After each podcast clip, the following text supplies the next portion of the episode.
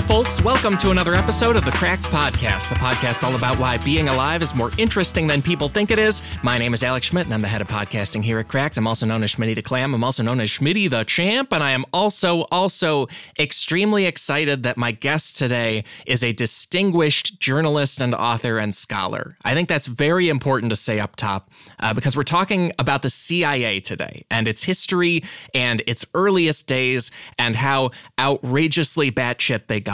And uh, and I think with anything where you have strange stories involving the CIA, you want very good sourcing, you want very solid work on it. And my guest today is a returning guest to the show. His name is Stephen Kinzer. Stephen is a senior fellow in international and public affairs at Brown University. He's also a longtime journalist for the New York Times and many other outlets. He's visited 50 countries and five continents in doing that work. He's also the author of many books, including an amazing book called The True Flag. And that book covers the Spanish American War and opposition to it and surprising things about it. And we had a past episode about that that is linked in the food notes because I just love doing it and talking to him on that show. We're bringing Stephen back because he has another fantastic book out, and the title of that book is Poisoner in Chief Sidney Gottlieb and the Search for CIA Mind Control. Uh, one more time, that title is Poisoner in Chief Sidney Gottlieb and the Search for CIA Mind Control. There are also footnotes for you to get yourself this fascinating nonfiction work and uh, it's out now. So it's uh, you can uh, you can go get it. It just came out. And our topic today draws on what's in that book. It focuses on someone named Sidney Gottlieb, who you have never heard of, and there's a reason for that, which we will get into. It also focuses on where Sidney worked for more than two decades, the Central Intelligence Agency.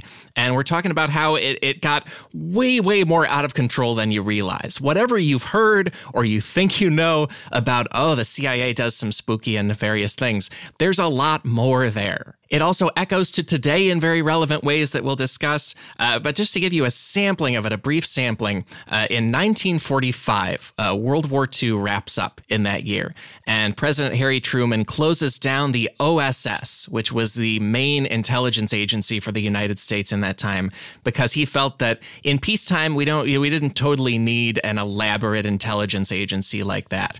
However, the Cold War is going on. So, two years later, 1947, the Central Intelligence Agency is created, uh, and its job is to protect the country, uh, you know, in a, in a spycraft kind of way. Pretty simple. So the CIA begins in 1947 with a pretty straightforward mission, admittedly a difficult task with a lot of intrigue to it, but pretty straightforward. Here's what they're doing not too long after that. By 1960, President Eisenhower is ordering that Fidel Castro be, quote, sawed off, leading to an incredible array of uh, assassination attempts and even just kind of humiliation attempts, schemes to make his beard fall off and to put an exploding cigar in his mouth if they could get there. We'll also have some footnotes for more of those Castro things because there's there's tons there. That operation was so extensive that by the time Lyndon Johnson becomes president after Kennedy's assassination in 1963, he ends most of those operations uh, uh, dealing with Castro. And as cited in Stephen Kinzer's fantastic book, LBJ said, quote, we had been operating a goddamn murder inc. in the Caribbean. End quote. And uh, they really were, really elaborate.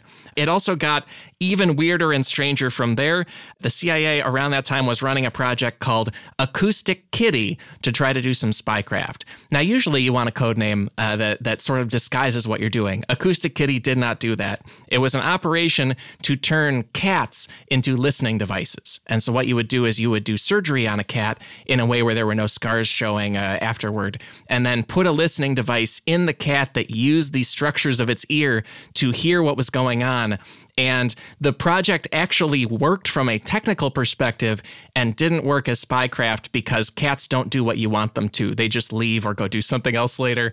And I sound like I'm joking or or want to be mean to animals. I really, really, really don't. And I'm not kidding. That was just what the CIA got up to within, uh, you know, a little more than a decade after its founding.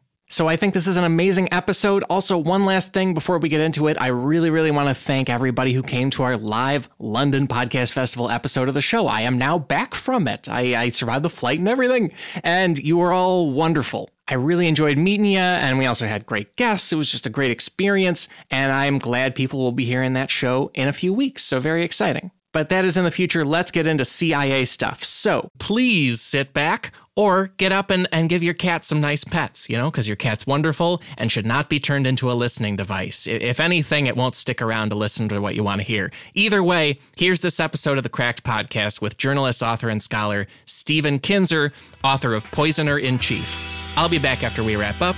Talk to you then.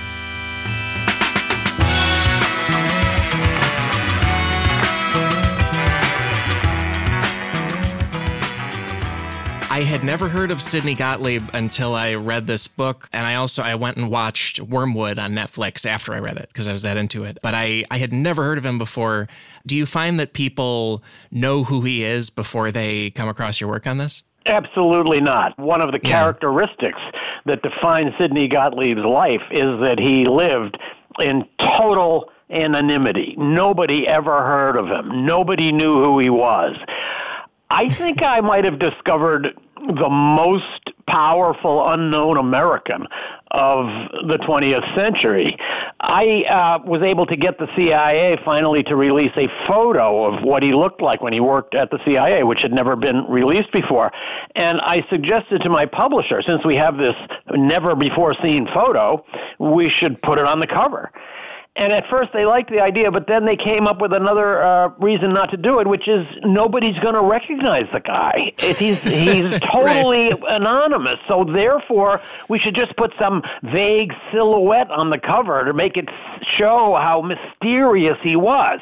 But if anybody tells you they already heard of Sidney Gottlieb, I would be dubious because even I had hardly heard of him and just dug into his life as I was working on this book. So he definitely is a completely unknown, completely invisible figure who I'm trying to resurrect in order to show uh, how important and how profound was uh, the work that he did for the CIA. Yeah, he's he's truly truly an unknown American. Like it's, it's not the kind of thing where someone just isn't prominent in our knowledge of history or or just isn't as well remembered as they could be. Like as you say, he was not even photographed uh, for a very very long time until uh, someone snuck one. That's amazing. Yeah, well, it wasn't only like some other people you haven't heard of that uh, nobody ever wrote about them or nobody thought that they were important. It was more than that. With Sidney Gottlieb, there was an active effort to be sure that nobody would ever know who he was because if you ever knew who he was, then you would get to know what he did. And the things he did were some of the most secret projects of the entire Cold War. Revealing them could have blown the CIA wide open, and it was very important that he maintain his invisibility. So I'm, I'm uh, 20 years after his death trying to uh, shatter that just a little bit. He joined the CIA in 1951, retired in 1973, and in that a uh, little more than two decades working with them, what are some of those first couple things that that people uh, would would immediately be taken by if they found out who he was? Sidney Gottlieb was put in charge of one of the most amazing CIA projects ever. His job was to find the key to mind control the CIA had this idea they could develop a drug or a potion or some kind of a procedure that would serve as a truth serum. It would be an amnesiac, and also it would allow you to program the minds of victims so they could go out and commit crimes like sabotage or assassination and then forget not only who had ordered them to do it, but even the fact that they had done it. So Sidney Gottlieb spent 10 years working on trying to find out the secret of mind control, and he did it in an extremely brutal way that resulted in yeah. unknown numbers of deaths and also shattered many lives. He decided that the way to get to mind control was a two step process. The first step, before you could insert a new mind into somebody's brain would be that you'd have to blow away the mind that was already in there. So he spent years trying to find ways to destroy a human mind. And in the course of these experiments, he used all sorts of intense combinations of drugs, stimulants, depressants, LSD, mescaline, heroin, cocaine, extracts of tropical plants and animal poisons, plus electroshock, sensory deprivation, and all kinds of other tools. In the end, after 10 years of this, he concluded that although he had been able to destroy the minds of an unknown number of people, it was not possible to program them to do what he wanted them to do. So in the end, he concluded mind control is actually a myth. And the whole 10 year struggle to find this magic potion was all a waste. He and the other CIA operatives had been affected by a generation or more of stories and books and movies about mind control and hypnotism, how you can make people do things against their will and they'll forget them. These CIA guys bought into that and they thought, well, if yeah. it could be in movies, it must be able to be made real. And before they discovered that this was not possible, they spent 10 years laying waste to lives across three continents. That's all so astounding. And in your book, you sort of trace that very interesting history of pop culture telling us that mind control is possible, like back to novels from the 1800s. And, and, and then in particular, there was an amazing part where you're right that Gottlieb was starting to think maybe they couldn't do mind control right when the Manchurian Candidate came out in 1962, the movie.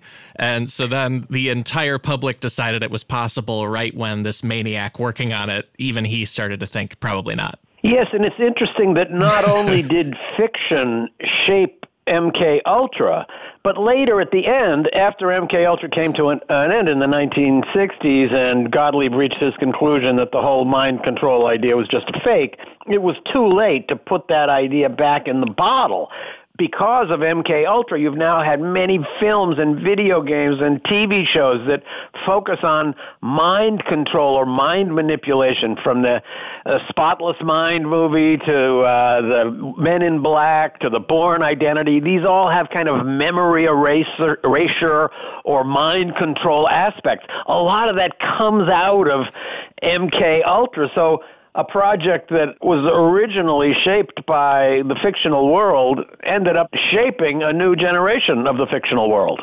it's such a snake eating its own tail. So as I learned from the book here, the MK Ultra program, it was it was many different sub projects, but they were all, as you say, geared toward achieving mind control. Also speak on uh, the origins of them wanting to do it in the first place, because it seems like not only did pop culture tell them it was possible, but also they seem to believe the Soviets had done it, like the Soviets had pulled it off right at the dawn of the Cold War you have to try to put yourself back in the mindset of the early Cold War, which is very difficult to do now that we know how it came out. We believed, or we made ourselves believe, or we convinced ourselves that the Soviets were plotting some kind of massive attack on Western Europe and the United States, and it could be launched at any moment. And with just a few minutes of warning, all human life uh, um, in our nation would be wiped away historians of the Cold War now agree that this assessment of Russian intent and uh, capacity was far exaggerated and, and distant from reality, but at the time it seemed very real we felt that uh, we were in a life or death competition uh, and that the death could come at any moment if we didn't prepare ourselves. So that yeah. led to a conclusion that anything that we could do to protect ourselves was justified, and the loss of a few lives or even a few hundred lives uh, would be a small price to pay. So, a couple of episodes in the late 40s and early 50s electrified the CIA and led them to conclude mistakenly that the Soviets had uh, cracked the mind control code. First of all, there was the show trial of Cardinal Mindszenty, the uh, Roman Catholic prelate of Hungary. He was convicted and sentenced to life in prison for treason on charges that were obviously false. And that caused a lot of outrage in the world. But at the CIA, there was a special interest in the Mindszenty trial because he had confessed to crimes that he obviously had not committed, and he seemed to be talking in a kind of a monotone. He looked glazed. we now know that Mindszenty was broken by the same techniques that people have been using in prisons for hundreds of years and still use uh, intense interrogations and beatings and keeping in solitary confinement. But we couldn't believe that. We thought they drugged him some way. They've gotten a way where they're programming him into saying the things that he's saying. The next thing that happened was that our prisoners came home from uh, the Korean War and it turned out that several thousand of them had, in captivity, signed statements criticizing aspects of American life. Some of them spoke positively about communism. Several of the pilots confessed to having dropped uh, biological weapons on North Korea, something that the U.S. government fiercely denied ever happened. Some of the pilots and other uh, soldiers actually stayed behind. They want they didn't want to come home, so they stayed in uh, North Korea or in China. This was so shocking to people at the CIA that they concluded these people must have been brainwashed. And they even developed a theory that the brainwashing might have happened while the prisoners were being sent by train across Russia for repatriation through Europe, and that as the trains passed through northern China, particularly Manchuria, they felt the dizzy mm. and something happened to them. This is where the name of Manchuria first became connected with the mind control idea. So it was also not true that the Korean uh, prisoners, U- U.S. prisoners in Korea, had been brainwashed or subjected to any exotic uh, new technique. But with the CIA mentality at the time, it was easy to believe they had. So these two episodes were misinterpreted as conclu- as proving that the Soviets had mastered the secret of mind control. That made the CIA so eager to pursue it uh, that it was willing to delegate the responsibility for this program to someone who carried out horrific experiments without any supervision because the people above him understood that he must be doing terrible things and therefore didn't want to know about them. That's why I think he must have been one of the very few Americans of the 20th century with a true license to kill issued by the U.S. government throughout the book, it's very fascinating how little anyone seems to know about what Sidney Gottlieb is doing and and what he's up to, and they just know he's working on mind control, which, as you said, is springing from pop culture and a couple misunderstood real life events, uh, which is is baffling. They basically hired him to do something impossible, and then uh, he worked on it. And also looking back at those uh, stories coming from Korean War soldiers of biological weaponry being used. It was amazing to learn in this book that the uh, just practice of biological warfare it seems to go back further than I really realized, like back into the 1940s and into uh, sort of all of the sides of World War II working on it. It's true, and one of the things I discovered in writing this book was that the CIA mind control project, MK Ultra, was actually built on the foundation of research that had been done at Japanese and Nazi concentration camps during World War II. In fact, the doctors who had overseen the vivisection factory in Japan and who had conducted lethal experiments on inmates at Nazi concentration camps were hired by the CIA to come and work with Gottlieb. He wanted to continue their experiments. For example, at the Dachau concentration camp, doctors famously conducted a series of experiments about mescaline. Well, MK Ultra and Gottlieb and his people were very interested in mescaline as a possible mind control tool. So they brought the Nazis who had experimented on prisoners at Dachau to come and inform them and tell them what new experiments could we do now. So I visited the safe house in Germany, now a nice little villa with apartments in it, which was one of the very first places where Gottlieb carried out his torture sessions. And the guy who now owns the house and just bought it a few years ago was, of course, fully aware of the house's history.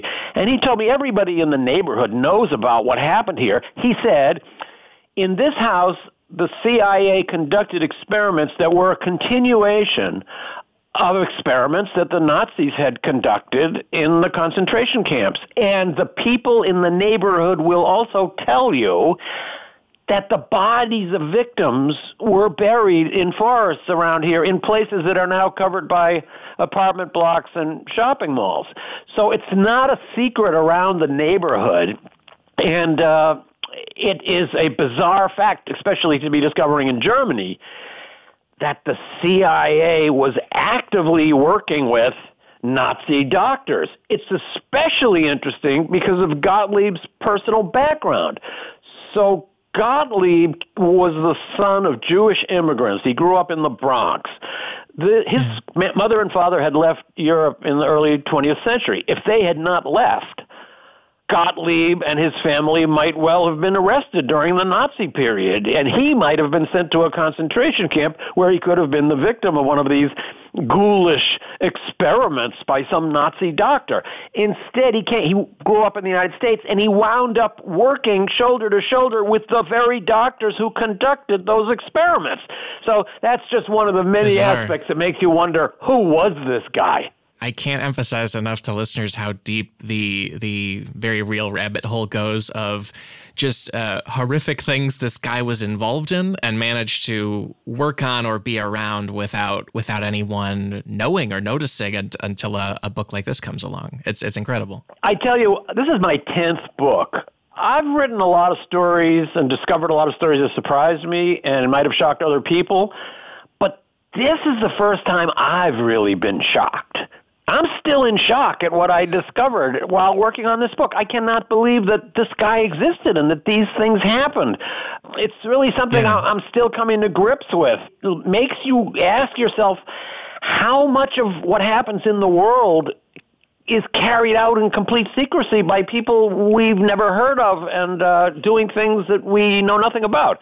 It's something that ties his era to our era because we can certainly ask that question today. Yeah, absolutely. And and it's also as far as Sidney Gottlieb's character, like as as far as what kind of a person he was, it seems like it's it's a little hard to pin down his morality. Like you explore it fully, but he he has a lot of faces and he has a lot of aspects to him and I don't know how much is what he did for the CIA rooted in just what the government and country wanted at the time in terms of security and in terms of feeling like we could uh, hold off the Soviets. Gottlieb was a fascinating character because besides everything he was doing during the day, directing this massive program of experimentation that resulted in so much death and suffering, he was also by night a very humble, caring, compassionate, spiritual person. He lived in an eco lodge in the woods with no running water.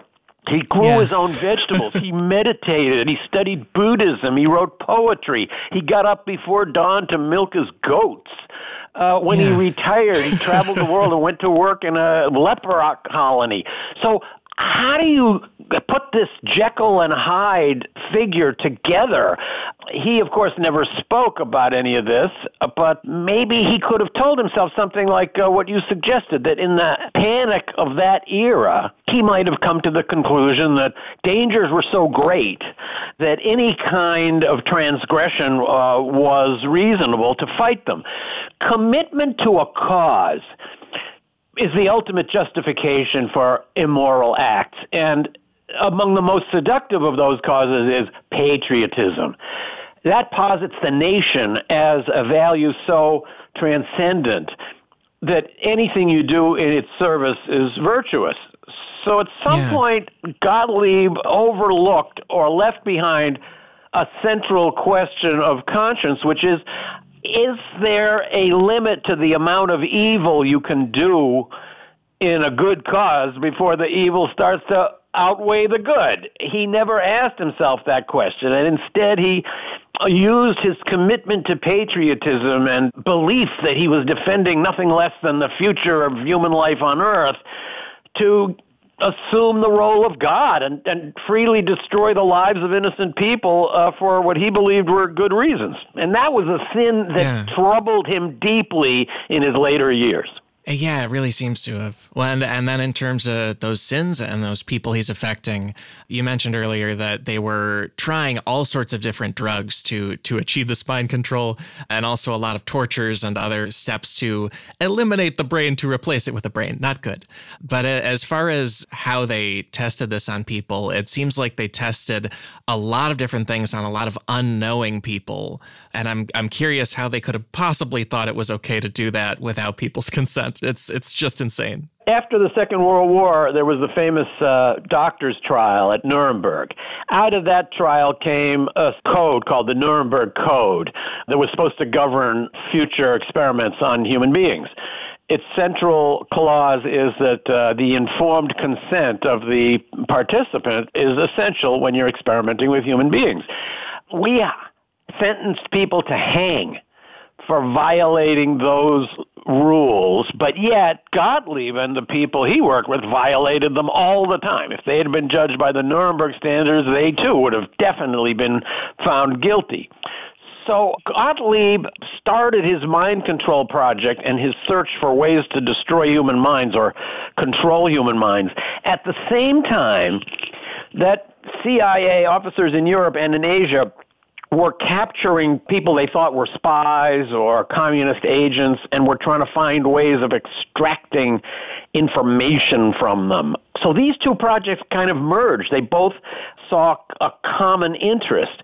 Gottlieb was able to send combinations of drugs and potions that he brewed in his laboratory at uh, Fort Detrick in Maryland to operatives who would carry them to Europe or to East Asia. Sometimes he went himself and test these out on people they had arrested who they thought might be uh, enemy agents, or refugees who didn't seem to have any friends or know anybody, people they called expendables, meaning that nobody would notice if they disappeared. And I even found one uh, protocol saying that disposal of the bodies is no problem. There's several uh, references in uh, various memos to whether or not there will be a disposal problem after this experiment.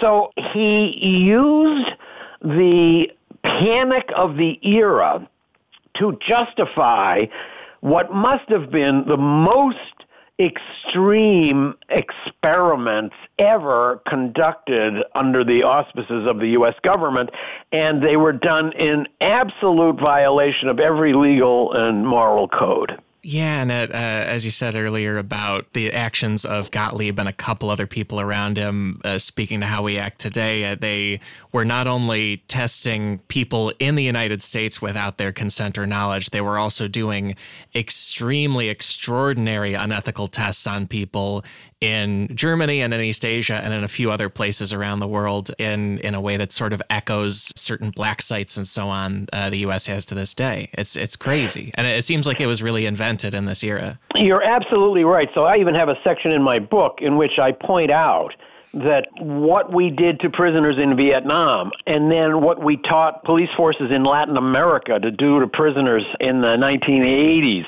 and then what we did in uh, Guantanamo and Abu Ghraib actually is a direct result of Gottlieb's research. When you read the uh, guidebooks that are used by interrogators at places like Abu Ghraib and Guantanamo, you can see directly that they're taking the ideas that Gottlieb developed. How do you disassociate a person from his environment? How do you break a person down? Uh, how do you isolate a person? And what kinds of drugs can you use and techniques can you use to destroy a person's ability to resist or even be aware of his own environment. Gottlieb's legacy definitely lives on when you see those pictures from Abu Ghraib and uh, read about the tortures that are being perpetrated in, in prisons around the world. He was the most prolific torturer of his generation, and certainly the most gentle hearted torturer. There was hardly ever a torturer who was such a sweet and spiritual and compassionate guy. This is what makes him so yeah. fascinating, among other things. He, he was a creator and a destroyer at the same time. He was an outlaw who served power.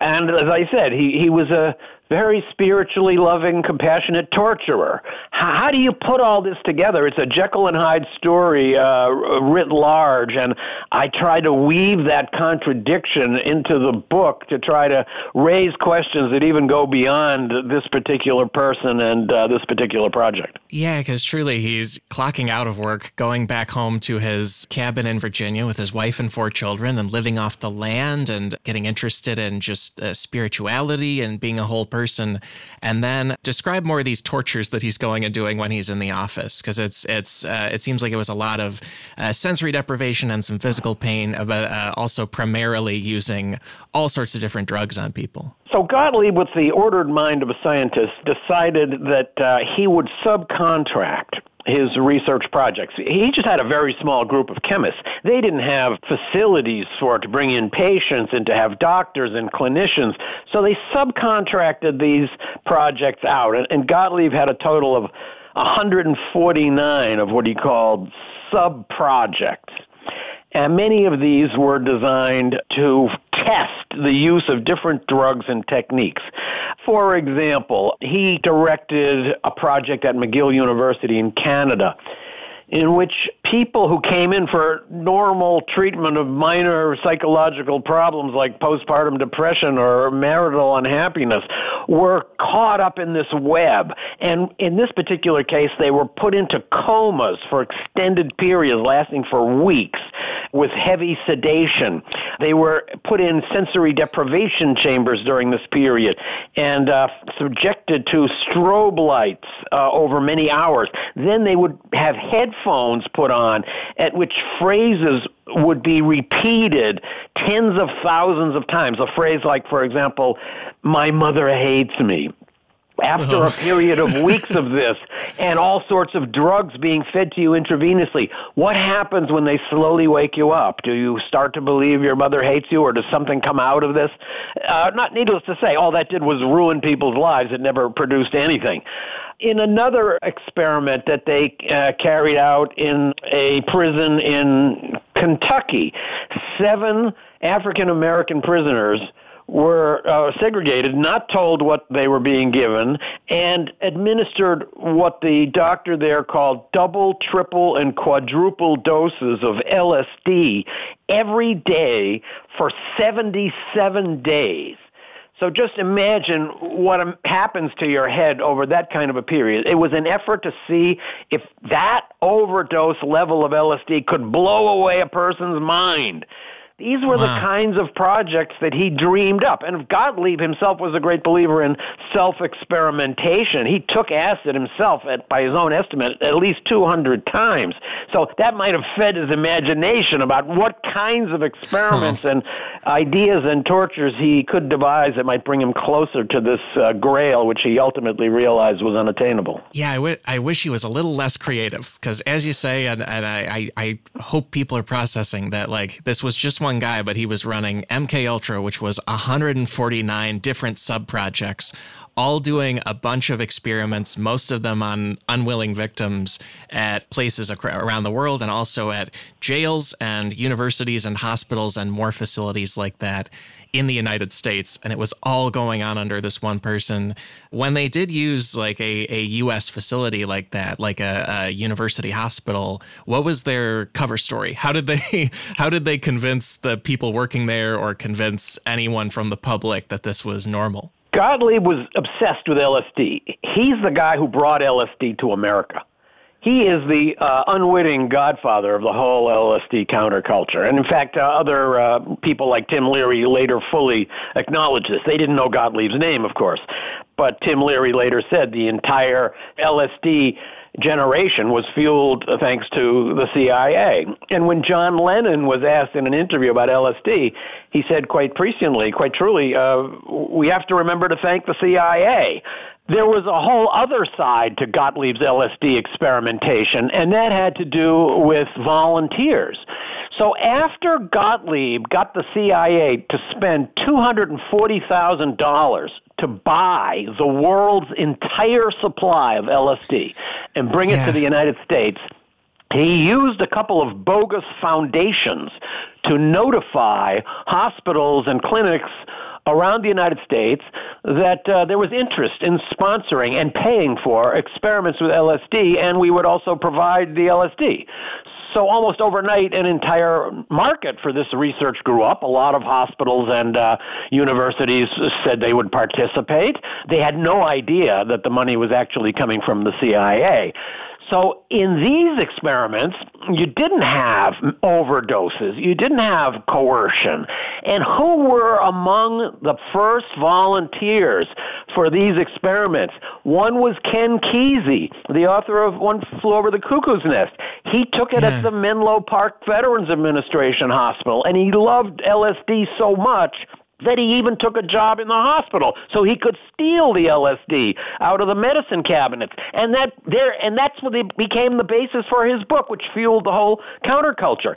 Allen Ginsberg, the poet, took his first LSD at a Stanford University experiment sponsored by Sidney Gottlieb, MK Ultra, and the CIA. The same thing was true for Robert Hunter, the lyricist of the Grateful Dead. He got his first LSD also at Stanford. Timothy Leary first became interested in psychedelics by reading an article that appeared in Life magazine in 1957 about a couple of uh, Americans who had made their way to Mexico and taken the magic mushroom.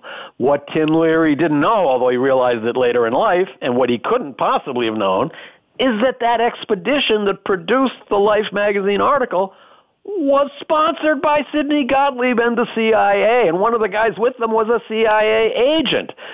So the CIA definitely sponsored and created the LSD counterculture. It's a tremendous irony that the substance that Sidney Gottlieb thought would give the CIA the tool to control the world actually wound up fueling a generational revolt that was aimed at destroying everything the CIA defended and held dear. I feel like they indirectly organized Woodstock. Like they should be getting royalties on Lucy in the Sky with Diamonds. Like there, there's a lot of correct. CIA work here. And it's also that path of Gottlieb, especially being just obsessed with drugs. It seems like LSD seems to have been the one he was particularly, really, really excited about. There's also uh, the stories in the book that are that are almost charming of them trying out other drugs first because they, I guess, just didn't know a lot about marijuana or cocaine or heroin or mescaline. It's just a, a story of a CIA guy taking the drug or giving it to someone and then reporting what we all know those drugs do. It's it's almost like cute. But then this LSD project, they got very, very into it to the point where they were running apartments in New York and San Francisco where they dosed unknowing citizens and then watched what happened to them. It's crazy. The most bizarre one was the one in San Francisco to which you refer. So Gottlieb hired a guy who was a federal narcotics agent, but also a heavy narcotics user, a guy named George Hunter White, who lived kind of a wild life, although he was also a law enforcement officer. He gave White this bizarre assignment go to San Francisco, where, by the way, he became the head of the drug administration under Harry Anslinger, and at the same time, while working as a drug agent, run a project which became known at the CIA as Operation Midnight Climax. In this project, George Hunter White would have people put together a ring of prostitutes, and these women were paid to bring men back to an apartment that Gottlieb had rented and decorated in a kind of a bordello style. And there, the men would be fed LSD and other kinds of drugs while George Hunter White would sit in the next room watching through a one way window while sitting on his portable toilet and drinking martinis out of a pitcher. So the CIA was actually funding a bordello in San Francisco with the idea of trying to find out do people talk more freely when they're on drugs and what about after they have sex? So uh, George Hunter White and people like him had zero training in psychology or any relevant field. They were not qualified at all to assess the reactions of people, but uh, it was a project at which, in which Gottlieb sought to find out unknown aspects about LSD. What might LSD make people do? Could it loosen people's lips? Uh, the prostitutes would sometimes be asked to uh, say to the guy they were with, uh, "You know that plane you've been working on? So how high does it fly?" And would the person be more likely to answer after taking certain drugs or after having certain sexual experiences? This was something the CIA thought it was urgent to discover, and uh, Gottlieb spent plenty of time out there monitoring his prostitutes and taking advantage of them fully uh, himself, as uh, later turned out to be the case uh, when depositions in some legal cases uh, were made and people spoke about his private life. They codenamed all of that Operation Midnight Climax, which is pretty much not code, right? That, that's just a description of what's going on, basically. Yeah, well, even MK yeah. Ultra is a great name because Allen Dulles, the director of the CIA, was convinced that mind control could be the key to global mastery. If you could succeed in unlocking that key. If you could, if you could open that door, find a way to control other people's minds, then other CIA successes of the early 50s, like overthrowing the government of Guatemala or overthrowing the government of Iran, would pale into insignificance. And that's why Allen Dulles gave it this non-code code name, MK Ultra. Yeah, it's way too cool. Yeah, as a name. The, the, the things are bad. Well, and, uh, and then in terms of just kind of what they were going for and then later deciding was impossible. They these guys almost sound like the stories you hear about medieval alchemists, uh, where they they think they can make lead gold and they try forever. Except in these CIA guys' cases, they were poisoning and breaking the brains of countless people just to try to get there. It's it's baffling they could get away with it. The range of Gottlieb's ambition and his imagination is literally mind-boggling. I don't think there was ever any intelligence officer in history who searched so intently for ways to capture and manipulate human minds. He would write memos sometimes listing the kind of substances he was looking for. And maybe his use of LSD made him all the more creative in making up this list. He wrote one in uh, 1955 in which he said, uh, wouldn't it be great, for example, to come up with a substance that would promote what he called illogical thinking and impulsiveness to the point where the recipient would be discredited in public. This was the idea you could give drugs to some foreign leader before he was about to speak. Could there be physical methods or materials that would produce amnesia? Could you produce shock and confusion over an extended period of time with some kind of uh, tool or pill that would be capable of being used uh, surreptitiously? Could you find a substance that would produce immediate physical disablement like paralysis? Could you find a substance that would alter personality structure in a way that would open the mind to dependence on someone else? Could you find a substance which, even in very small amounts, would make it impossible for a person to move or perform any physical activity? Could there be a knockout drug that would knock out an entire building? Or could there be a pill you could take to make a drunk man sober? Uh, it just never ended. And Gottlieb yeah. showed himself to be the visionary, imaginative figure that his CIA superiors were looking for when they hired him in 1951. Yeah, and, and as I understand, they hired him on the recommendation of a professor he had studied under in college, but they had started in agronomy or, or dealing with some kind of uh, plant cultivation and what funguses do. And then it led into this whole crazy other world. Gottlieb, as a graduate student at uh, Caltech, had been declared ineligible to serve in the U.S. military during the Second World War because he had a club foot. He limped. He couldn't walk straight. And this weighed on him. He felt that he had not been able to do his part for his country.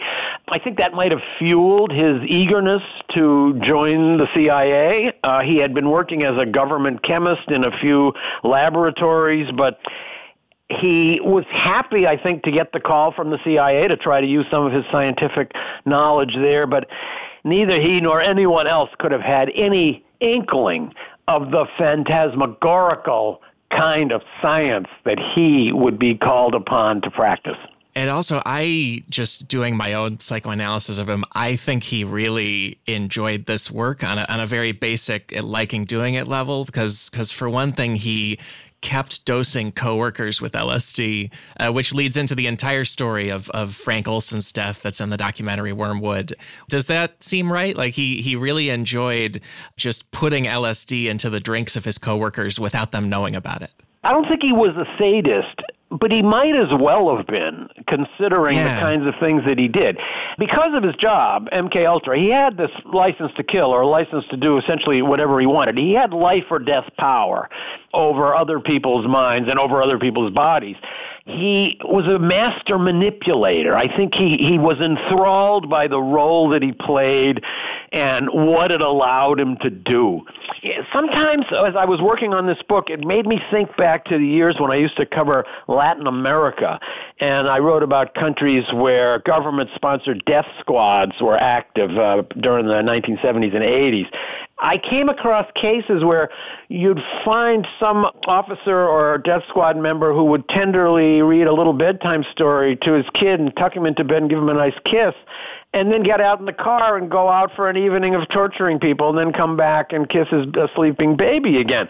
Uh, Gottlieb wow. kind of recalled that uh, jarring coexistence to me. I think he, he was a little bit like that. His cheerfulness and his community activities and his spiritual aspect and having the picture of Desmond Tutu on his wall and verses from the Quran was all, in a sense, a facade that covered day to day work overseeing experiments in which human lives were regularly destroyed. Yeah, and those things those things are so right next to each other in these stories. Like there's one where one of Gottlieb's kids had a girlfriend at the time, and the girlfriend describes that whenever she went over, their family was very open and frank and and positive, and, and the parents were into folk dancing uh, and studying that.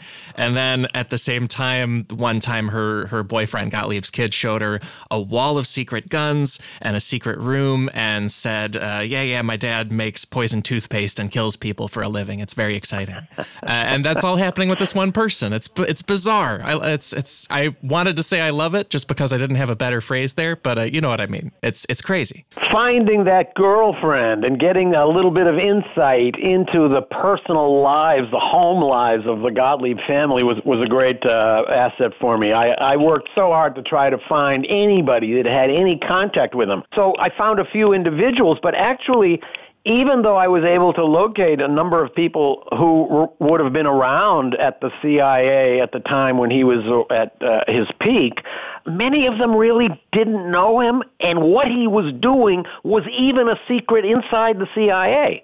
Nobody knew wow. what MK Ultra was, other than a handful of people. Very few people understood that any details of what Gottlieb was doing. While I was working on this book, by coincidence, I ran into a guy who was a retired former director of the CIA. And I said to him, I'm writing a biography of Sidney Gottlieb. And he looked at me and he said, I never heard of him. And I believe him. because Gottlieb and was used to invisible even to the CIA hierarchy. That was part of the project. That's incredible. Also, I think uh, with with anything like this, where you're you're you're an uh, amazing journalist and, and author and, and know how to research this kind of thing, and at the same time, how hard is it to source and verify and track down things about the CIA? It, it seems like there's a lot of obstacles there. It's a challenge, naturally, and, and piecing together the biography of a person who lived in total invisibility is right. a unique challenge. One um, photo, yeah. nonetheless, there's enough out there to try to figure out who this guy was. Now, maybe my favorite sentence in the book comes at the end when I have a little sort of acknowledgments and a, uh, sum up in the last pages. And I, I started out by saying this everything in this book is true, but not everything that's true is in this book. I am under no yeah, illusion yeah. that I have discovered all the main things that Gottlieb did. Most of what he did is never going to be known. You can extrapolate in your own mind and guess, but I don't do that. I only write about facts. I like uh, the readers to be able to figure out what must also have happened. But it's definitely true that he uh, lived in a way that was intentionally designed to preserve his anonymity. And when he left the CIA, he and the one guy who had some idea of what he was doing, Richard Helms, who was then the director of the CIA, agreed that they should destroy all records of this project. And Gottlieb personally drove out to the CIA record center to supervise this destruction. And the uh, head of the archive wrote in his memo that these doc- boxes of files were destroyed, quote, over my stated objection. So uh, those files would have contained huge amounts of detail. They were destroyed forever. There's a lot we'll never know. But I do think that almost everything that uh, anybody's ever going to know about Sidney Gottlieb, at least at this point in history, is contained in this book because he has never essentially been unmasked or, or even to a certain degree identified in the fullness of what he did up until now. Yeah, because it, it's truly full of that stuff, and and even I think with any figure like this, the question becomes, how did he get away with it? Like, why didn't the government step in and stop him? And I was I was almost surprised that there were hearings at all, but uh, but speak on the the hearings that they did have uh, uh, shortly after he destroyed all the evidence. so Gottlieb uh, retired from the CIA and then went off on his journey around the world to help poor suffering people. He went with his wife. They sold their belongings and they worked in places where they served charity. They were working in a hospital that treated leprosy patients in India. When in 1975, Gottlieb got a very unwelcome message from the CIA, which essentially said somebody here has figured out that you exist. And that somebody is working for something called the Church Committee that's investigating the CIA for the U.S. Senate, and you're going to have to come home. So Gottlieb right. faced this terrifying reality that he was going to have to account for some of what he did and maybe even appear in public, which is something he never imagined. He did appear, although in a closed room under a pseudonym in 1975, and then again he appeared uh, a, in a closed room at a hearing in 1977. But senators never got close to the heart of his mystery. They were concerned about other abuses of the CIA. MK Ultra was not very much known. Much of what is in my book was not understood at that time. Therefore, senators didn't know the right questions to ask him. Nobody asked him, "Did you ever conduct experiments in other countries? Did anybody ever die on, uh, during any of your experiments?" So many of the questions that would be so obvious now never came up. And then towards the later years, I think the CIA developed a new strategy to deal with this, which was uh, people were out of control. It was all Sidney's fault. One guy went nuts and he did a lot of things that we're now sorry for. This is a way of minimizing the institutional responsibility of the CIA and of the U.S. government. But in fact, there's a culture in secret services in which ignorance is a cherished asset. You don't want to know too much. Then it's uh, always weighs on you. You might have to tell it to somebody else. That's why I think even Allen Dulles, the director of the CIA, uh, only knew the general outlines of MK Ultra probably some of that would have been passed up to Eisenhower through Dulles's brother, the Secretary of State. But again, only enough so that senior officials could be reassured that this kind of research was going on. And what does it entail? What do you have to do in order to try to find out about mind control? That part I don't want to hear about. I know we've got Sidney doing that and let him take care of it. That was the attitude. Really nobody at the CIA other than Gottlieb's own deputy probably knew more than just the general outlines of what he was doing. It was a way, in a sense, to uh, set the CIA up for later being able to shrug its shoulders and say, one guy went crazy. Now we realize that, oh, we're so sorry as we as just citizens who who want a, a CIA and government that's not doing uh, crazy horrible things what can we do in terms of I think at a basic level just hearing a story about the CIA and knowing whether it's valid and also whether it's it's reflective of something larger? Because I your your book is incredibly well sourced and put together but also when I'm just on the internet I come across random CIA stuff and I I feel like I could use skills to uh, to know how to read that and know how to interpret it the whole Gottlieb story does raise the question about conspiracy theories, and uh, it makes you realize that although being a conspiracy theorist might be dangerous, if there's also the equivalent danger of being a non-conspiracy theorist and believing that everything is as it seems to be.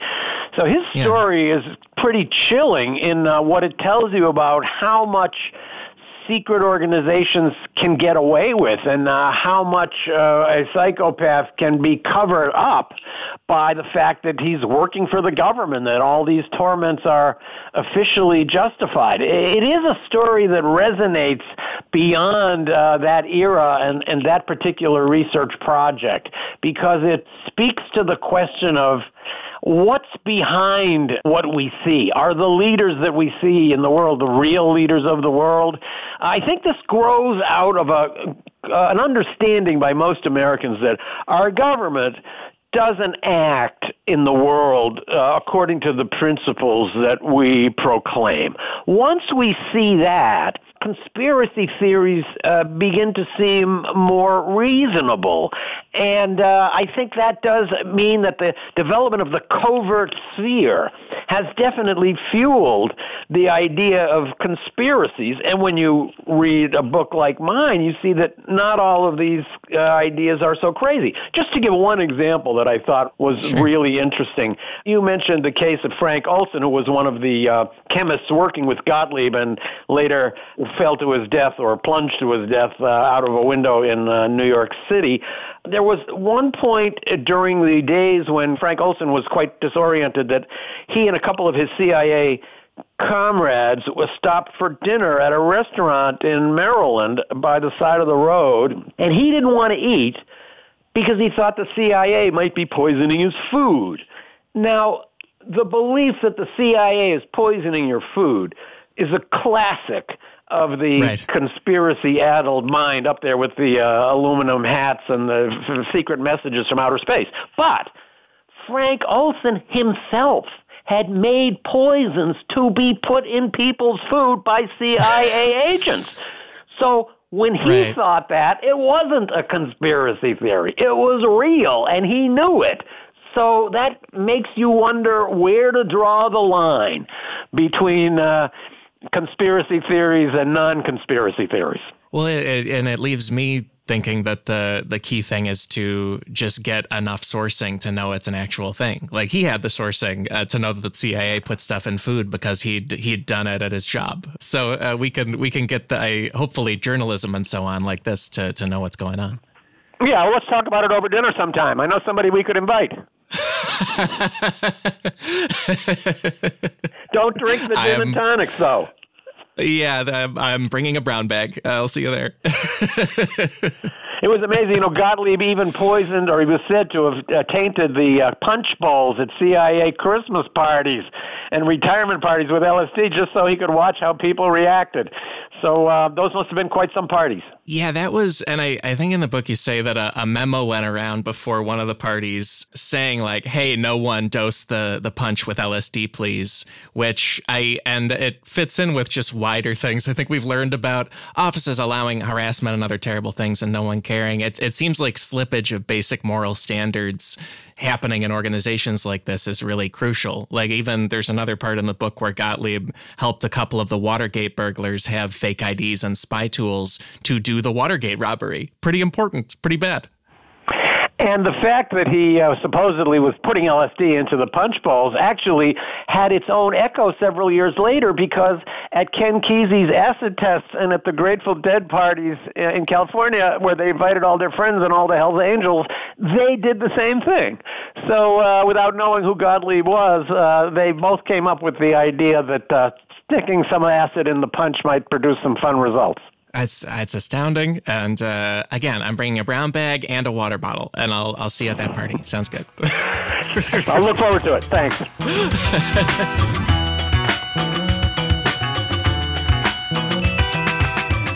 Folks, that is the episode for this week. My thanks to Stephen Kinzer for taking the time and sharing so many incredible stories. And, and also, as we discussed, researching something a little bit impossible to research. It's not totally impossible, and he accomplished it.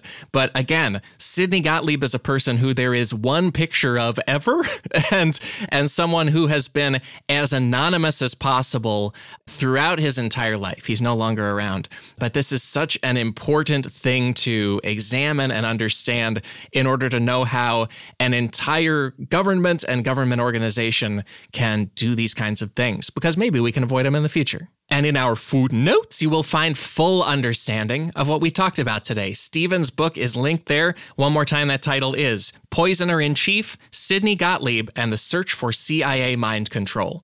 You will also find in those footnotes those Castro things I mentioned, the, the ways they tried to overthrow that uh, leader of Cuba, and a few other CIA things from Cracked and from elsewhere on the internet that are, are very relevant to what we talked about today, such as that very early history and also the ways it ties into Watergate and World War II and more. We are also linking a documentary on Netflix called Wormwood, uh, and it's it's a documentary that also has some uh, like Hollywood style production to some reenactment of some scenes. Peter Sarsgaard is in it, and it's it's very uh, high high quality. And we're linking Wormwood because it's it's an excellent piece of work, and also it's basically the only other place you'll come across Sidney Gottlieb's name at all. Uh, he's portrayed by Tim Blake Nelson in the theatrical bits of it, and that's a documentary about someone we touched on briefly named Frank Olson, who worked for the CIA, worked for Gottlieb, was dosed with LSD by Gottlieb without his permission or knowledge, and uh, was later uh, sort of hand waved by the government as having chosen to jump out of a very hard to jump out of hotel window in New York City to his death. The evidence suggests uh, it was not that, but that's all in that documentary. And it's another work about Gottlieb if you're interested in finding one. And beyond all that, our theme music is Chicago Falcon by the Budos Band. This episode was engineered by Jordan Duffy and edited by Chris Souza. If you love this episode, that's great. If you hated it, let me know about it on social media. That's right, social media a space where, as I said before, on we did an episode recently that touched on the CIA and other organizations manipulating movie making in, in a very light way. And in the process of that, I learned the CIA has a not totally uninteresting Twitter account. There's a lot of uh, like spycraft history and pictures of weird gadgets. And I don't know, it's better than some other accounts out there. Again, don't know if I can endorse it because it's the CIA and they're uh, sort of the worst. My own Twitter account, which is not attached to any of this uh, horrible stuff at all, is at Alex Schmitty. My Instagram is at Alex Schmitstagram, and I'm on the wider internet at my website, alexschmitty.com. That's got my show dates, my fun email newsletter of free internet stuff tips, and so much more. And I'm here to say we will be back next week with more Cracked Podcast. So, how about that? Talk to you then.